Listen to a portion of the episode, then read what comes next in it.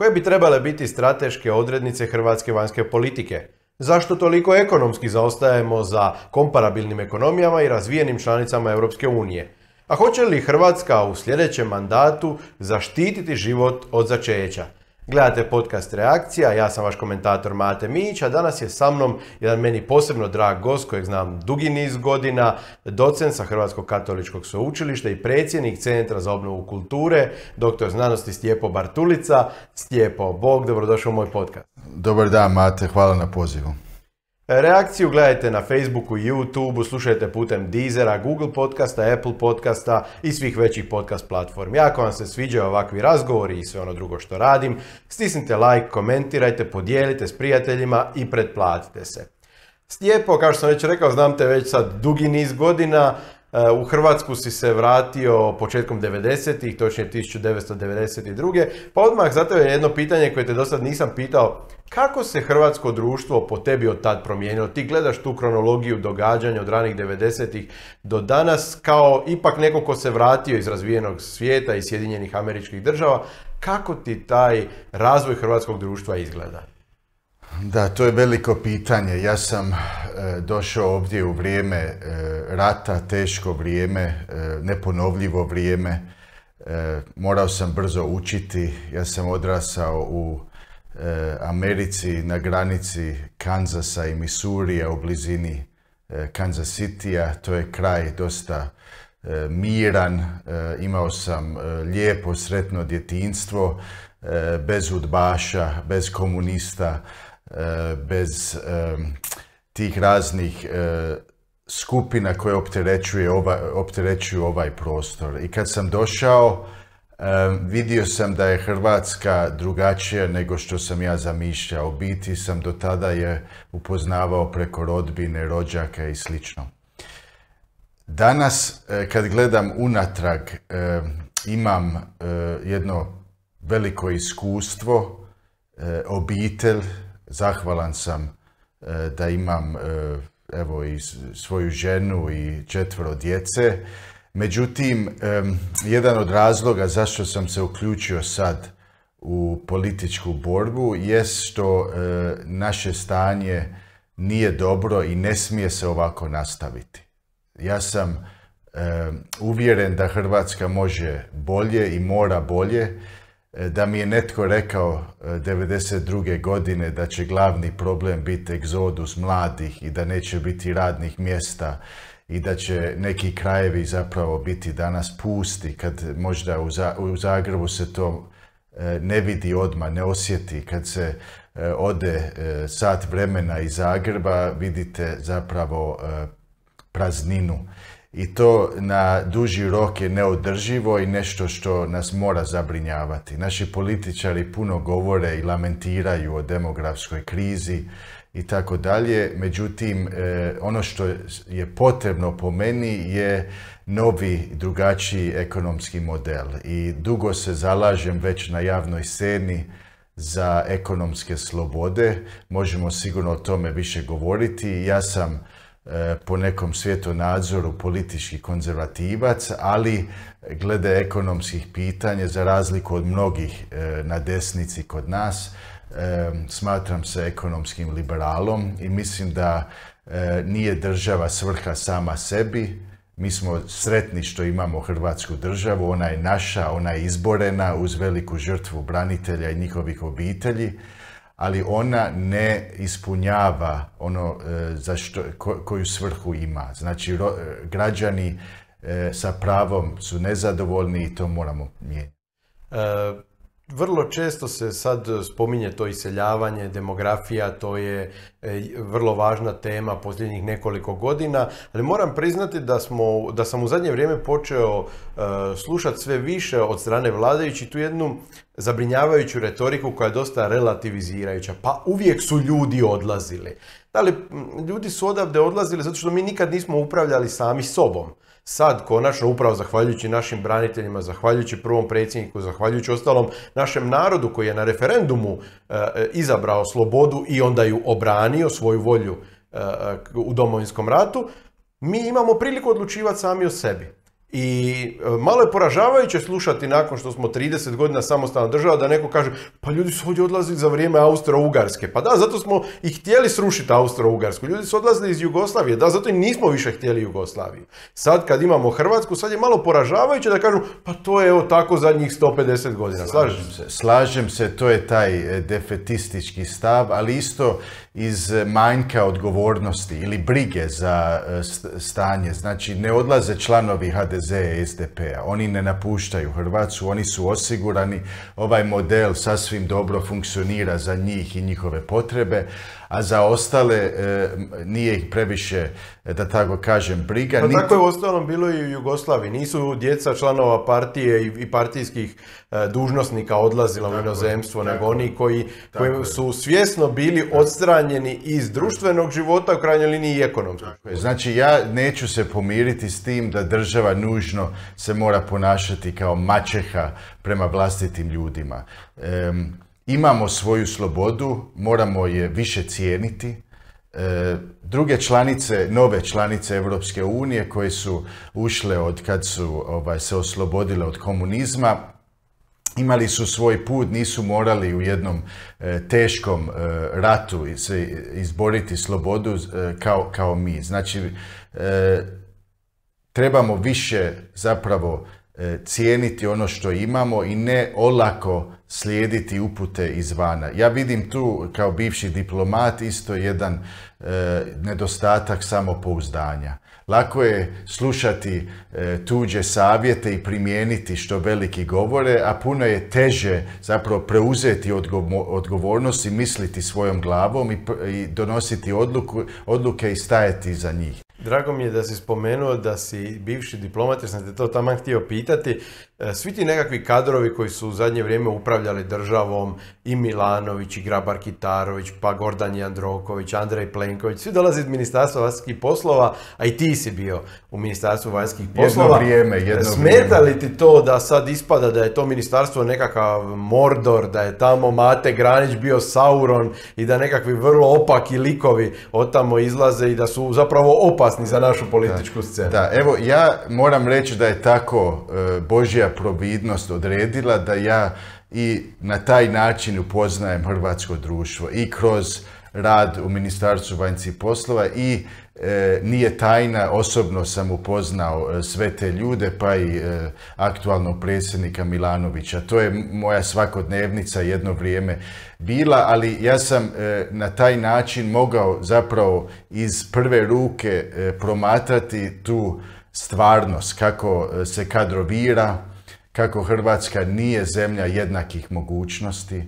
Ljudi su dolazili tamo preko e, veze, tamo se godinama e, ovaj, kadroviralo po stradačkoj liniji i tako dalje. Ja sam e, u 35. godini života se dogovorio sa ženom da to nije više za nas. I sam sam osjećao jednu prazninu, ono, onaj okidač koje je prelilo čašu je za vrijeme e, potrage za generalnom Gotovinom imao sam određene zadatke e, svaki put kad bi notorna Carla Del Ponte dolazila u Zagreb. Ja sam bio tada e, diplomat koji je bio zadužen za određena pitanja, ali sam dobivao neke neke e, dokumente na prevođenju za, za nju. I sjećam se nervoze, svi su bili jako nabrijani i nervozni kad bi Carla Del Ponte dolazila u Zagreb jer se nju trebalo zadovoljiti.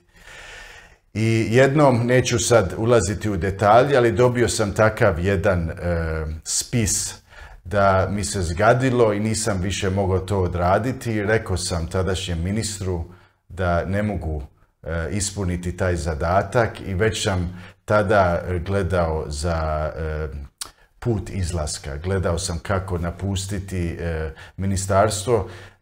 S druge strane, imam puno dobrih iskustava, lijepih uspomena, ali bilo je vrijeme nakon 12 godina ići u akademski svijet. Dobio sam jednu stipendiju da doktoriram u Rimu i tako sam tu fazu presjekao i nije mi žao. Evo, sve što sam zapravo doživio, radio sam tamo cijelo vrijeme po savjesti, ali neke stvari su me počele jako smetati i vidio sam da zapravo zastupam državu koja nema jaki stav, koja jednostavno dozvoljava da je drugi e, na neki način e, određuju velike po tom se, sile. Po tom se pitanju nije baš puno promijenilo. Kako bi ti rekao da je danas položaj Hrvatske? Ne, nije, nije se puno promijenilo. Znači, u vrhu politike e, mogu primijetiti taj nedostatak samopouzdanja i lakše je onda slijediti e, upute e, Brisela. Što se tiče e, premijera Plenkovića, on je cijelu svoju karijeru posvetio ulasku Hrvatske u Europsku uniju i ove argumente i način razmišljanja o sve dubljoj integraciji i tako dalje, on je zaista na neki način i to prihvatio. On vjeruje u to i nema kritički odmak od, to, od tog projekta. I mislim da je to jedan e, nedostatak njegov, jer Europa nakon Brexita sigurno nije ista i neće biti ista. Još e, korona kriza je sve ove slabosti dodatno e, razotkrila što se događa unutar Europske unije. Tako da moj dojam, to sam vidio i sa premijerom Oreškovićem kad bi bili u Briselu, on nije bio opterećen ovim nekim našim E, recimo unutarnjim pitanjima i tamo je razgovarao više kao jedan čovjek koji je odrasao u Kanadi, ugodno se osjeća u tom društvu i vidio sam da ovi su ga prihvatili i kancelarka Merkel i Macron i drugi. To je kratko trajalo, ali na toj razini mi moramo jednostavno reći i biti spremni ponekad i proturječiti velikima, i reći ono što mislimo i onda će nas više cijeniti. Neće, nećemo zaštititi nacionalne interese ako samo klimamo. klimamo. Ostalom nismo mi jedina članica Europske unije koja bi mogla potencijalno imati neke druge ideje. Već sad imamo članice koje otvoreno proturječe toj nekoj briselskoj liniji zašto je ovdje u Hrvatskoj u tom našem mainstreamu toliko pogano koji put reći u redu u ovome su Poljaci u pravu, u redu u ovome su Mađari u pravu, u redu u ovome su Italijani u pravu, u krajnjoj liniji Šveđani, Nizozemci, pa i oni se oko nekih fiskalnih politika Unije jako protive. Zašto mi baš sve i svjetonazorske i fiskalne i sve politike nama sve paše? Rekao bi, naš, mislim, mislim, teško je možda to reći, ali glavni razlog je kompleks manje vrijednosti nažalost. Znači, to je psihološki nešto što ne možemo zanemariti, ignorirati. E, mi smo najnovija članica, e, naši diplomati često biraju Brisel kao najpoželjniju destinaciju. Ja osobno ne bi bio sretan tamo e, na mandatu, nikad me nije to privlačilo, ali mnogima je to kruna u karijeri da zastupaju Hrvatsku u tom gradu. Ja drugačije gledam i trebamo, ja mislim, e, više gledat, se ugledati u zemlje poput e, Poljske i Mađarske, pa i e, druge u Višogradskoj skupine, ali i Baltičke zemlje, koje su isto morali proći kroz tranziciju, ali njima ne nedostaje samo pouzdanje. Oni su spremni pa čak ići protiv evropskih institucija i tog mainstream razmišljanja, pa izložiti se i kritici i slično. Znači, e, to je e, očito da e, po meni Hrvatska s vremenom tu državotvornu kulturu mora njegovati, da mislimo svojom glavom, da tražimo na vrijeme saveznike, to isto nismo dobro radili. Lakše je slušati što misli Berlin ili Pariz nego tražiti saveznike i napraviti jednu anegdotu e, na toj liniji. Sad sam se sjetio jedan vrlo zanimljiv slučaj. E, Sjevernih tok 2 to nije u skladu sa europskom strategijom o energetskoj neovisnosti. Međutim, na relaciji Berlin-Moskva stvari idu, investira se u novi e, pipeline i ruski plin će doći e, mimo Poljske i Ukrajine u, na njemačko tržište.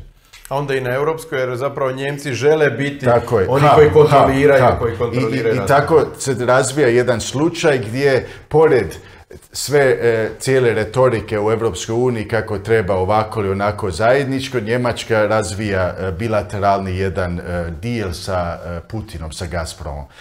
I bila je jedna inicijativa srednjoevropskih zemalja, premijera, da potpišu pismo Junckeru kako bi izrazili protivljenje tom projektu i to je došlo na stolu e, premijeru Reškoviću. Ja sam mu savjetovao da to potpiše zajedno sa drugima, da pokaže stav, da nismo, da mislimo da imamo svoje mišljenje o tome i da nužno nećemo e, prepustiti to Njemačkoj i e, nakon konzultacija sa drugima bilo je i ovaj pritisaka da se to ne potpiše. On je potpisao zajedno sa još osam premijera. Samo Slovenija nije, koliko se sjećam. Slovenija je ostala neutralna. Ali to je jedan mali test i mogu reći da Njemačka nije nam zamjerila, nisu se urušili odnosi sa Berlinom, mi smo, nismo se ni previše izložili zajedno sa još osam država, ali to je jedan primjer oko konkretnog pitanja gdje Hrvatska mora zauzeti stav, ne ostati po strani, ne biti neutralna jer od toga nema nikakve koristi.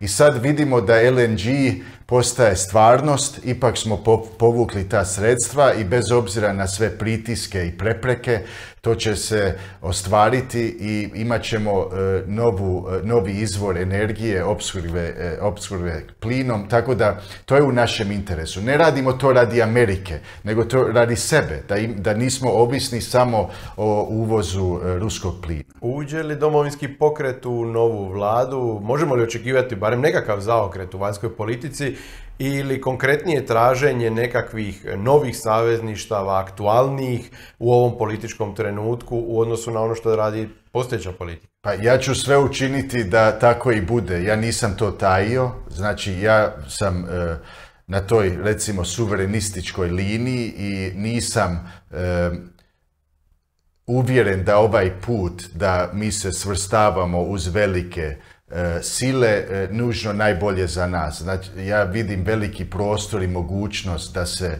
zbližimo e, zemljama s kojima imamo iz povijesnih okolnosti puno zajedničko, a nismo u dovoljnoj mjeri razvili te odnose. Uvijek je retorika, lijepa je čuti, Poljska nam je prijateljska, svi su nam prijatelji, ali nemamo konkretne koristi od toga. Ja ću se zapravo zalažiti, zalagati više da Hrvatska se svrstava gdje može za onu stranu koja je protiv centralizacije moći u Briselu. Ja kao e, konzervativac uvijek sam skeptičan prema svakoj centraliziranoj moći pa i onoj u, u Briselu. Dovoljno mi je, e, dovoljno problema stvara naša vlada ovdje, a kamoli još ova druga u Europskoj uniji na drugoj razini i tu moramo biti jednostavno svjesni da često ono što politika e, želi i namjerava u stvarnosti rezultati su ovaj e, pogubni ili suprotni od očekivanja. Tebi i meni kao konzervativcima nacionalna država je koncept koji nam odgovara, ne, ne težimo nekakvim supranacionalnim, nadnacionalnim e, asocijacijama, ali mislim da je važno ovo što si rekao, decentralizacija političke moći, ona se ne odnosi samo na Europsku uniju, što se mene tiče, ona se odnosi i na Hrvatsku. Dakle, stvoriti tu jednu kulturu lokalne vlasti, da ljudi sami o svojoj sudbini odlučuju do određene razine, naravno koja je lokalna. Na lokalnoj razini da se tu preuzima odgovornost, da onda nacionalna eh, razina po principu subsidijarnosti radi ono što lokalna razina nema kapaciteta, a europska razina samo ono što je nekakva sinergija država članica što zapravo e, e, olakšava njima da egzistiraju nekakvom savezništvu. se. Ova rasprava kasni kod nas. Kad smo ulazili u Europsku uniju, na primjer, sad slušamo od premijera da je obveza da uvedemo euro. Kad smo ulazili, niko nije ni to spominjao. To uopće nije bilo na dnevnom redu, barem se ja ne sjećam. E, to treba iznova prodati ljudima ako je zaista u našem interesu. E, nismo bili spremni za ono što nosi članstvo. Ja ću spomenuti opet primjer s Poljske gdje sam vrlo dobro upoznao e, i e, prilike i ljude iz vladajuće stranke. Govorili su mi prije ulaska u Europsku uniju su imali 49 ovih lokalnih jedinice sličnim našim županijama. I od 49 su smanjili jednom velikom reformom javne uprave na 16. Jedna Poljska sa skoro 40 milijuna stanovnika ima 16 tih vojvoda ili lokalnih eh, jedinica, a mi imamo 20 županija. U Poljskoj vlada koja ima većinu imenuje te lokalne guvernere i onda nema sukoba između te razine i ovaj državne vlasti. Mi nažalost imamo 20 županije, što je sigurno previše. Pored toga često su e, političke e, opcije koji su u sukobu sa onom na vlasti u Zagrebu i sve to koči ove projekte. Hrvatska jako zaostaje. Upravo zbog toga što je državna uprava kao takva nije zamišljena da bude zaista u službi razvoja nego za političke elite. A jedna Poljska je bila spremna napraviti reformu i rezultati su tu. Povlači četiri puta više nego što uplaćuje po e, e, ovim podacima iz 2018.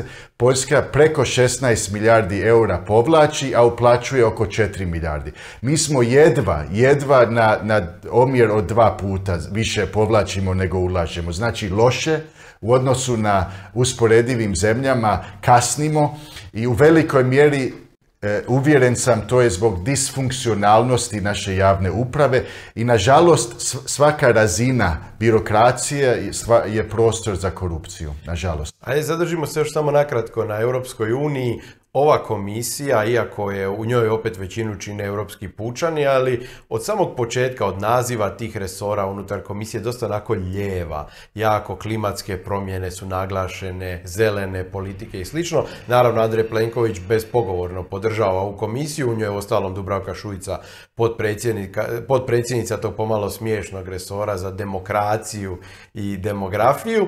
Zašto ćete pitati? Pitat ću te vezano uz taj europski zeleni plan koji je sad velika tema, tu se stotine milijardi eura planiraju potrošiti da bi Europa bila ugljično ili klimatski neutralna do 2050.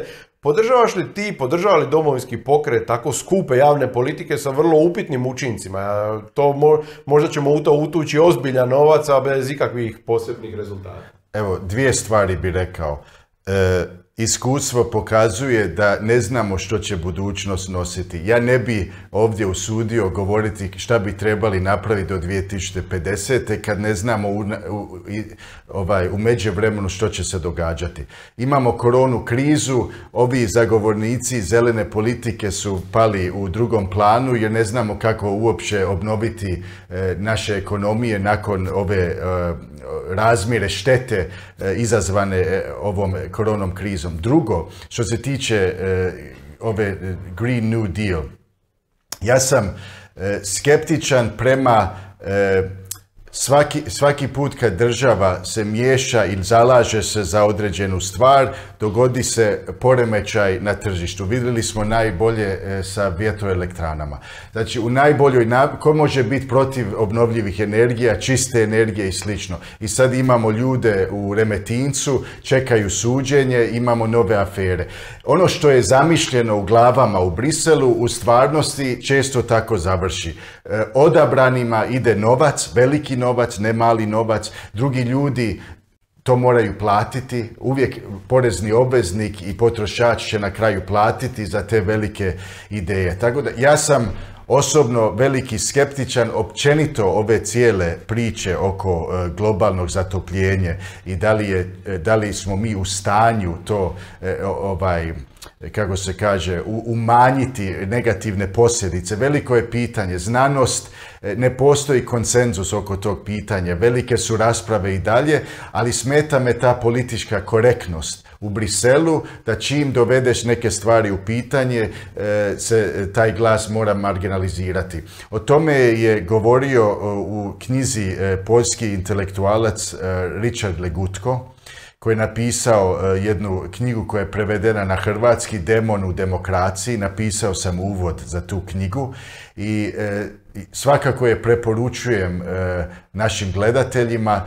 On opisuje kao bivši disident na koji način Brisel danas oblikuje javno mijenje i stvara službena, službena mišljenja E, na sličan način kako su to radili e, u komunizmu. Ne trebaju logore, ne trebaju e, ljude staviti u zatvor ili suditi, ali na, na subtilniji način utječu na, na, ovaj, na mišljenja ljudi i na njihovu spremnost da kontriraju mainstreamu i to je nešto zabrinjavajuće i svakako bi preporučio ovaj, tu knjigu. Pitao sam te za ove zelene politike zato što se često smatra ili takav je taj dominantni narativ u mainstreamu da mi konzervativci nismo za čist okoliš. Mislim pa ko pri zdravoj pameti nije za čist okoliš? Ko želi da mu kisele kiše padaju? Ko želi živjeti u prljavome, u zagađenome? Nitko. Znači svi žele živjeti u čistome, piti čistu vodu, udisati čist zrak. Samo razlika je što mi potenciramo zdravorazumske politike, da se inovacijama, da se tehnološkim napretkom dođe do toga da cijeli proces proizvodnja i sve bude manje kontaminirajuće, dok druga strana smatra da ulupavanjem trilijuna eura javnog novca se može doći do toga da se svijest mijenja, da se... Pogotovo mi je nejasno kako misle stvaranjem oligopola, jer kad daješ ogromni dio novca poreznog obveznika pojedinim tvrtkama koje su kao za ekološki, za zelene, odabranima, zapravo spriječavaš inovaciju. One male, oni konkurenti koji imaju inovacije, nisu na platnom spisku, oni ne mogu se, probiti. I druga stvar koju možda gledatelji ne uočavaju, ali što je e, neupitna činjenica, na razini Europske unije nedostaje ozbiljna kritika prema komunističkoj Kini. Kina je najveći zagađivač danas u svijetu, daleko. Znači najveći problemi tamo nastaju što se tiče zaštite okoliše, a cijela Europska unija zapravo šuti o tome jer žele poslovati s tom zemljom. Znači kako ćemo ozbiljno svačati ove aktiviste i ostale koji tamo e, glasno lobiraju za te politike i za izdvajanje milijarde i milijarde za Green New Deal, kad jedna Kina prolazi zapravo mimo e, sve cijele te rasprave i opraštaju ponašanje e, e, kineskim komunistima koji zapravo najviše zagađuju. Njih nije uopće briga za ta pitanje, nego žele postati najveća ekonomska sila i ponašaju se u skladu s tim i Europska unija, nažalost, to do, ovaj, dopušta. U krajnjoj liniji dopuštaju i da Kina izvrdava tim pravilima o međunarodnoj trgovini, e, dugi niz godina, desetljeća krađe zapadnog intelektualnog vlasništva i slično, dovelo je njih u poziciju da nama prodaju stvari naše proizvode puno jeftinije nego što ih mi proizvodimo. Slažem se. I to je jedna e, sad promjena sa Trumpom u Americi da prvi put unazad 30 godina, jer to je bio jedan bilateralni konsenzus, tamo i republikanci i demokrati su gledali blago na, na Kinu. To se sad mijenja, velike američke kompanije već sele van e, Kine i traže e, treće destinacije za proizvodnju, često u Indiji sad. To je nova destinacija. Međutim, to su stvari koje mi moramo pratiti. Nažalost, nisam čuo kritičnih tonova u našim medijima na račun Kine. Svi joj tepaju, svi su sretni što grade Pelješki most. Ja sam sretan što će se taj most napraviti, a to što kineski konsorcijum to radi, nisam oduševljen s tim. E, ja sam se baš htio dotaknuti Kine prije što smo sami otvorili tu raspravu. Zanima me e, oko korone. E, vidjeli smo da su zataškavali početak te epidemije u Kini. Postoje jasni dokazi da su i medicinsko osoblje i novinari ušutkavani. da se na neki način podmićivalo svjetsku zdravstvenu organizaciju, odnosno tamo nepošteno lobiralo e, da se kinesku odgovornost ipak makne sa stola, da ne priča se o tome. E, svjetska zdravstvena organizacija cijelo ovo vrijeme te pandemije ide niz dlaku Kini, a i na zapadu mnogi lideri nisu skloni oni e, okriviti Kinu za, za vrlo nepošteno djelovanje u, u vremenu ove epidemije koja je u krajnjoj liniji dovela do toga da se ona tako brzo proširila. Možda smo to mogli prevenirati, da smo znali pravo stanje u Kini. Misliš li da bi Kina trebala snositi posljedice za to, nekakve sankcije? Ja se nadam da u ovom podcastu smijem iskoristiti izraz Wuhan viroza ili kineska viroza, da to ne krši neko pravilo. Gledaj, to gledatelji trebaju znati. Kina na, na vrijeme reagirala da osigura e, svoj vlastiti prostor. Zabranila je letove iz Wuhana unutar Kine u druge gradove, a dopustila da Kinezi putuju iz Wuhana u svijet. To je prva stvar. Znači, svjesno su izložili cijeli svijet Pa i u Ameriku su doputovali deseci tisuća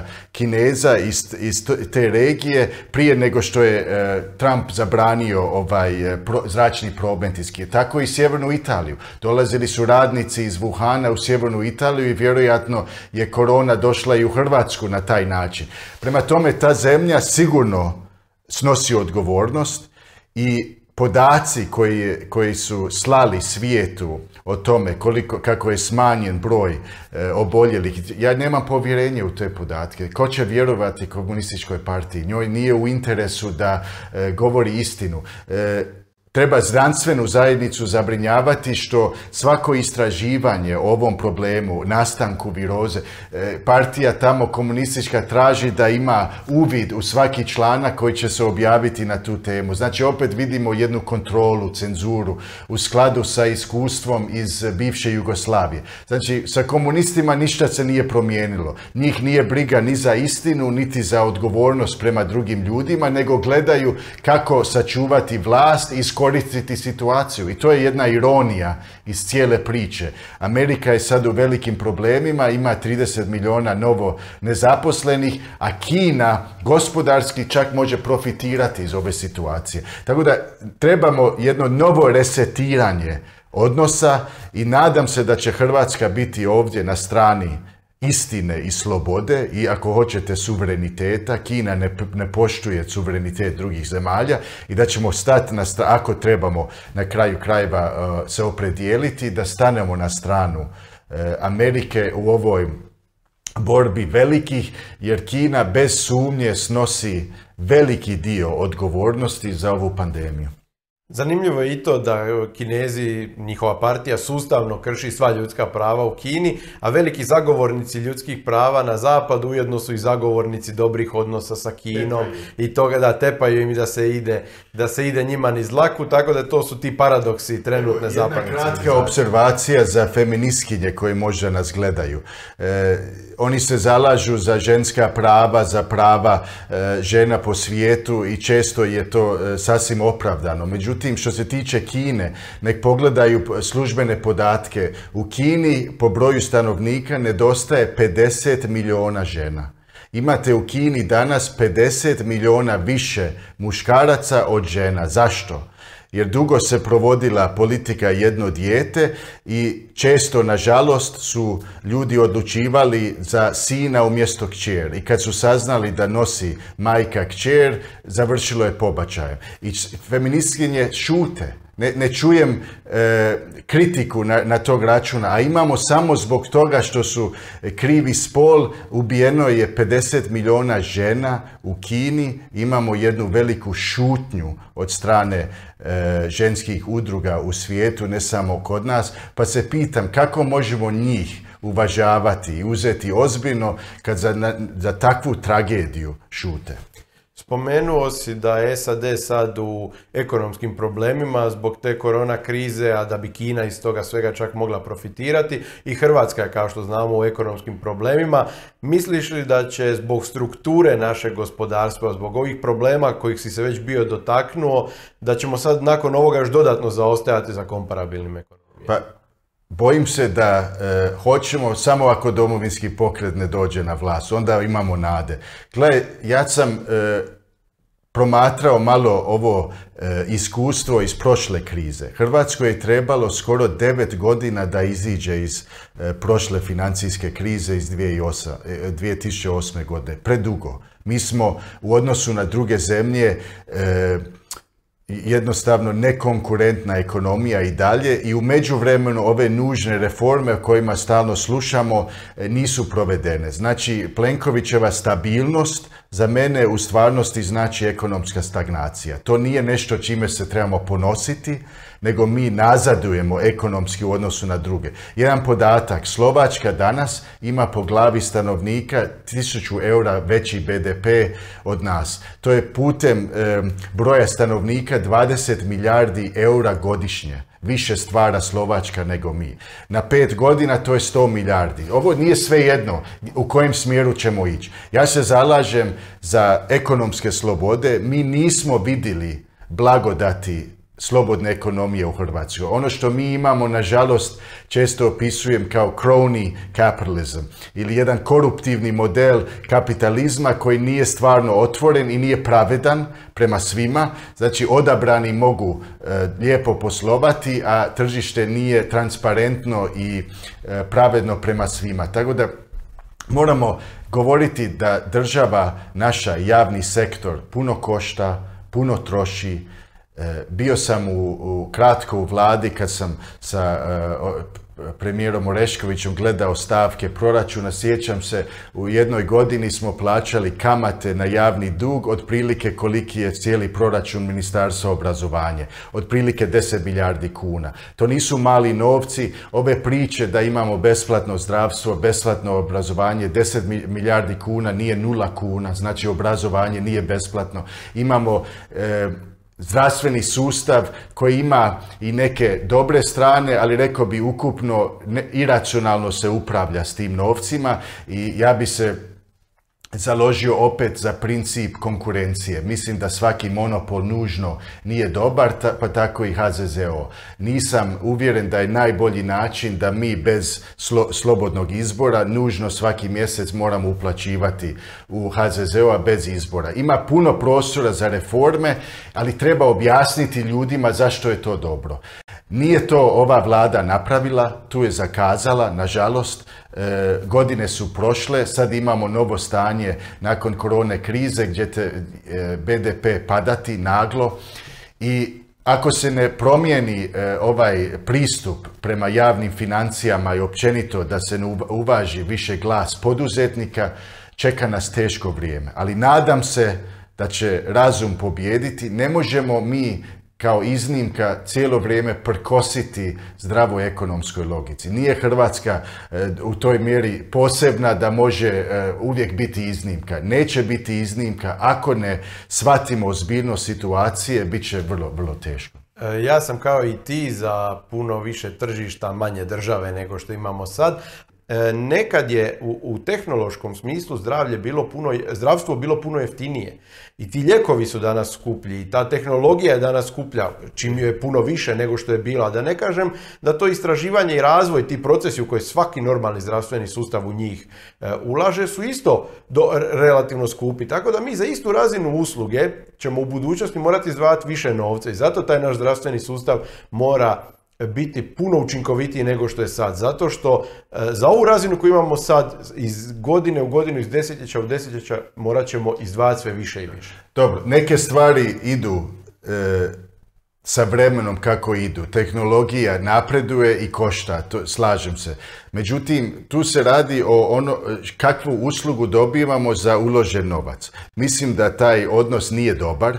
E, prvo me smeta što nemamo izbora, znači nužno po zakonu izdvajamo ide e, tamo gdje ovaj, ide mjesečni svaki ovaj, mjesec doprinos, a drugo vidimo da ljudi jednostavno nisu zadovoljni uslugom i zato na primjer u Zagrebu imamo sve više privatnih klinika, poliklinika jer tržište e, jednostavno to zahtjeva. Ljudi pored onoga što izdvajaju svaki mjesec opet će još platiti za brzu i, dobru uslugu. Tako da cijena za zdravstvo teško je to mjeriti. Ljudi će uvijek izdvajati više i biti zahvalni liječnicima, to je u ljudskoj naravi.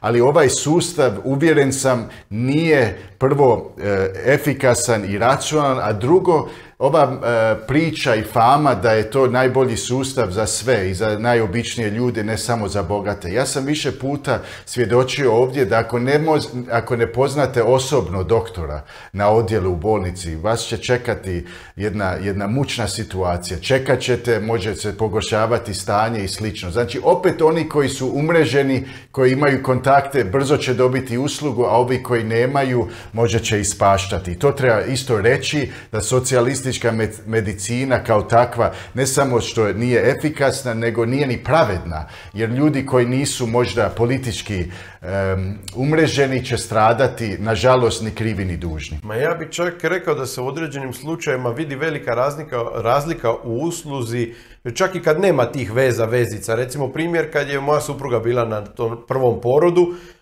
mi kad smo, kad je pukao vodenja, kad smo došli u bolnicu, reče, glavna sestra je rekla, joj, samo nemojte mi reći da još i vi morate roditi. Znači, igrom slučaja u tom trenutku je 20 žena bilo pred porodom, na ne znam, desetak rađaonica. To je bilo ko meš, vojna bolnica, dakle, e, žene su bile na, na onim pokretnim na krevetima, na hodniku, na pokretnim krevetima.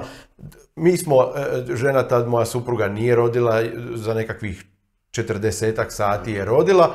Mi kad smo tu nedjelju, a bio je uskrs, pa je još bilo posebno, nikog nije bilo. Cijeli dan tri žene su rodile ili četiri. Dakle, mi smo imali uslugu igrom slučaja, vrhunsku uslugu. Za isti novac žene su 40 sati prije imali vjerojatno uslugu iz noćne more. I to nije, za to nije odgovorno zdravstveno osoblje. je sustav takav da je na trenutke preopterećen, a na trenutke podopterećen. Slažem se i rekao bi vezano za e, reakciju korone u ovoj koronoj krizi. Ko će odgovarati na kraju godine, kad saznajemo za sve nove slučajeve teških bolesti, od raka do srčanih bolesti i drugi, koji nisu na vrijeme otkriveni jer se sva pažnja isključivo stavila na koronu. Znači, neću, neko će i tu trebati odgovarati. Bolnice su jednostavno stale obične usluge i sve je bilo usmjereno zbog izvanrednog stanja prema pacijentima koji su imali ovu e, koronu virozu. Tako da, e, općenito kažem, imamo, nije problem po meni manjak novaca. Dovoljno novaca ima u našem zdravstvenom sustavu, nego način kako se on troši i nažalost ne potiče izvrsnost. Dotakli smo se već demografskih izazova koji nas muče već dugi niz godina, čak bi rekao desetljeća, samo sad kulminiraju zbog masovnog iseljavanja od kad smo ušli u Europsku uniju. Misliš li da bi nam ova korona kriza i sad recesija, ako se ne oporavimo dovoljno brzo, mogla značiti daljnji odljev stanovništva u europske države koje će se brže od nas oporaviti? Nažalost. Nažalost. To je, može biti šansa, ali velika opasnost, nažalost. Jednom sam rekao nedavno u jednoj emisiji, bit će novih radnih mjesta, bojim se da će biti, nažalost, izvan Hrvatske i naši mladi ljudi će i dalje iseljavati. Nužno to nije tako. Ja imam u svom e, odboru, domovinskom pokretu za vanjsku politiku jednog mladog profesionalca, naš čovjek koji živi u Poljskoj i radi za jednu e, uglednu međunarodnu kompaniju, ali tamo je preselio sa svojom familijom. Zašto ne bi imali slučaj gdje mladi ljudi iz Poljske dođu ovdje tražiti posao? Može se ako se postavi stvar kako treba. Moramo poticati i braniti ekonomske slobode. Ne možemo prkositi ekonomskoj logici. Kapital ako ne osjeća sigurnost i vidi nepouzdan okvir će ići e, e, kamo druge. Tako da mi imamo priliku, ali moramo, rekao bi se, resetirati, moramo više raditi na informiranju javnog, javnosti. Naši ljudi često ne znaju, ali svugdje gdje su Hrvati otišli, od Skandinavije do Latinske Amerike, Sjeverne Amerike, Australije, E, uspjeli su e, zaraditi za sebe i svoje obitelji. Rijetko sam upoznao socijalni slučaj e, Hrvata. Mi smo ponosan narod, radišan narod, a treba postaviti stvari ovdje da se nagradi taj rad i odgovornost i marljivost i onda stvari će ići svojim putem. Uvjeren sam da to može uspjeti ovdje. Ponovo je aktualna zakonska regulacija pobačaja, kao valjda pred svake izbore. Konačno smo čuli i neke bitne istine, pa čak i sa lijeve strane spektra o tome, a to je da se u Hrvatskoj najčešće pobaci treće dijete, dakle majke koje su već rodile dvoje djece u pravilu se odlučuju pobaciti treće dijete. E, rušili to pomalo onaj mit o tome da treba samo educirati, educirati. Mislim, žene koje su rodile već, već dvoje djece, ne znam šta ih se posebno ima educirati o tome i parove koji imaju dvoje djece, ne pričamo samo o ženama nego i o muškarcima, educirati kako djeca dolaze na svijet, to već znaju ako ih imaju dvoje. Smatraš li da se samo promjenom svijesti ili tako tom edukacijom, kako se to često zove, može e, dovesti do toga da se više djece rodi ili je jednostavno potrebna drugčija zakonska regulativa? Sigurno treba nova regulativa, jer ovaj zakon iz 78. godine sigurno nije dobar i treba ga mijenjati. A i Ustavni sud traži da I Ustavni sud to traži, ova vlada nije imala snage to napraviti. Što se tiče ovog osjetljivog pitanja, prvo mislim da je važno da govorimo u kontekstu stvarnih slučajeva, neizmišljenih i da se držimo onih 99,9% slučajeve gdje, gdje se stvarno radi o odluci žene da nema možda treće dijete ili zbog nekog drugog razloga ne želi e, roditi. E, edukacija je važna. E, po meni najbolja edukacija bi bila da se vidi kako to izgleda na ultrazvuk. Postoji kratki film Nijemi krik. Nadam se da Ljevica nema ništa protiv da stvarno mladi ljudi vide kako to izgleda, da budu upoznati šta se događa kad se traži e, taj čin e, pobačaje. To je možda najbolji put da ljudi shvate da je to živo ljudsko biće sa srcem, sa, ako proglasimo nekoga mrtvim kad prestane otkucaj srca, valjda smo u stanju proglasiti ga živim kad srce kuca. To je za nerođeno dijete otprilike 18. dan u, u, razvoju ovaj, nove osobe. Dakle, dugo sam u tim raspravama, e, svjestan sam da je to e, osjetljivo i da je žena sama žrtva pobačaja. Znači nije to kao da ideš vaditi zub, ideš dalje. To su duboke traume i to na neki način e, e, traumatizira i proganja e, te žene i često svjedoče o tome. Razgovarao sam s njima o tome. Kao profesor koji se bavi bioetičkim pitanjima, načelno ću samo reći da smatram da pravilo da neki ljudi smiju odlučivati tko će živjeti i tko neće je sasvim e, krivo i ne može se opravdati. To se ne može opravdati. Nisam čuo do sada ni jedan argument koji bi opravdao e, ubojstvo nerođenog djeteta. Nisam ga čuo, čitao sam puno literature, jako sam dobro, upoznat, svjestan sam da druga strana je vrlo glasna, pa i galami, ali ta galama je, nije zamjena za argument i čini mi se da u nedostatku koherentnih e, argumenata samo čujemo galamu i nažalost u ovoj e, kampanji smo bili svjedoci toga. E, treba stvari o, tome racionalno govoriti i to nije svjetonadzorsko pitanje. Može neko biti i ateist i biti pro-life. To je osnovno pitanje pravednosti što dugujemo nerođenom djetetu. Zaštitu ili ne. Ne trebamo se pozivati na evanđelje, na nadnaravne izvore, dovoljno se držati područje razuma, zdravog razuma i e, odgovor se nameće. Tako da ja, ja se ne bojim tih rasprava, nije to stvar katolika ili nekatolika, neko u hodu na život može biti, za život može biti s nama koji je ateist, nevjernik, koji razumije da nerođeno dijete ima e, temeljno Zašto su lijevi političari u stanju priznati evo, u TV emisijama, u javnom prostoru, da je to jako traumatično iskustvo za ženu, da se mnoge nikad ne oporave, e, da e, cijeli život znaju imati posljedice toga, da nijedna žena to ne radi E, e, drage volje, nijedna žena to ne radi zato što bi to htjela, nego eto, to ispada neka nužnost. Zašto čujemo svim tim teškim okolnostima i posljedicama pobačaja putem televizije, zašto to nijedna žena ne čuje prije nego što to obavi? Zašto se takav tip savjetovanja smatra udarom za ženska prava i to tako nazivaju oni koji su na televiziji spremni reći ono što ne bi htjeli da ta žena čuje oči u oči sa liječnikom, sa savjetnikom, s duhovnikom, s kim god.